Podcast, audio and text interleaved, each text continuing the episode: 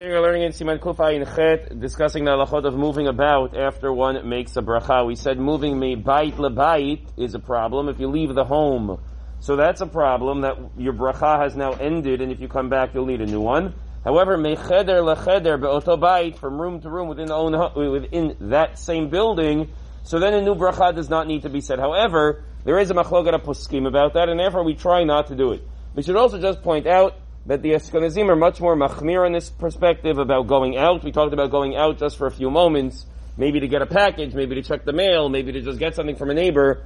Um, and Yalkut Yosef suggested that if it's a brief time and you still have in mind that you're you're still in the middle of the meal, you didn't change. There's no hesech hadaat. You don't have to make another bracha. The Mishnah Berurah there uh, is machmir for the Ashkenazim.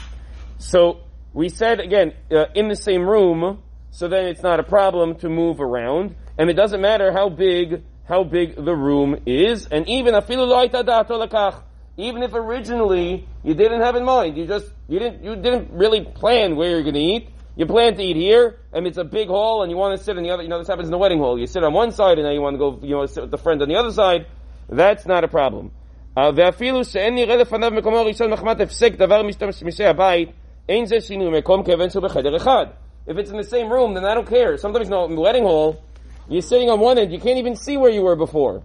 But it's the same room. Then no one has any issue whatsoever, even lechatchila, that is permissible. Um, so too, if we're talking about in the outdoors, but it's an outdoor backyard, it's all surrounded, it's a surrounded area, that would be considered a cheder echad, and moving about in that area wouldn't be a pro- wouldn't pose a problem according to anybody. He throws this in here, so we'll do it here. באמצע אכילת פת, באמצע אכילת פירות ומשקה, If you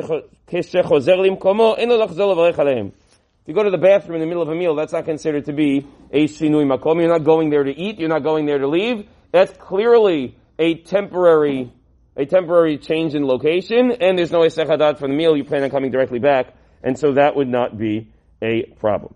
Now there's another factor. We said from cheder lecheder, from room to room, so while you do not have to make a bracha, you shouldn't do that. You shouldn't go from room to room once you make a bracha on one food. However, sometimes if you have in mind that that's your plan, or if you can see the original place, that's going to help.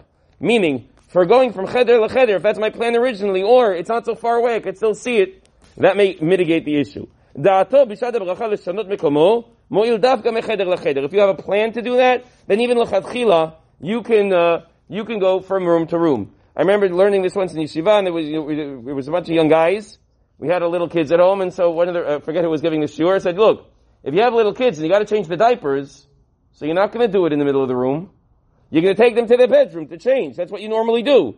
So that's as if you had it in mind that in the middle of every meal, you're gonna end up, you're starting in the kitchen, but okay, you know that it happens every day. You end up having to run to the bedroom to change the diaper and come back you already have that in mind. You know that that's normal. That's considered a shinui mecheder lecheder, and you wouldn't have any problem, and therefore you wouldn't have to come back and recite a new bracha on your return.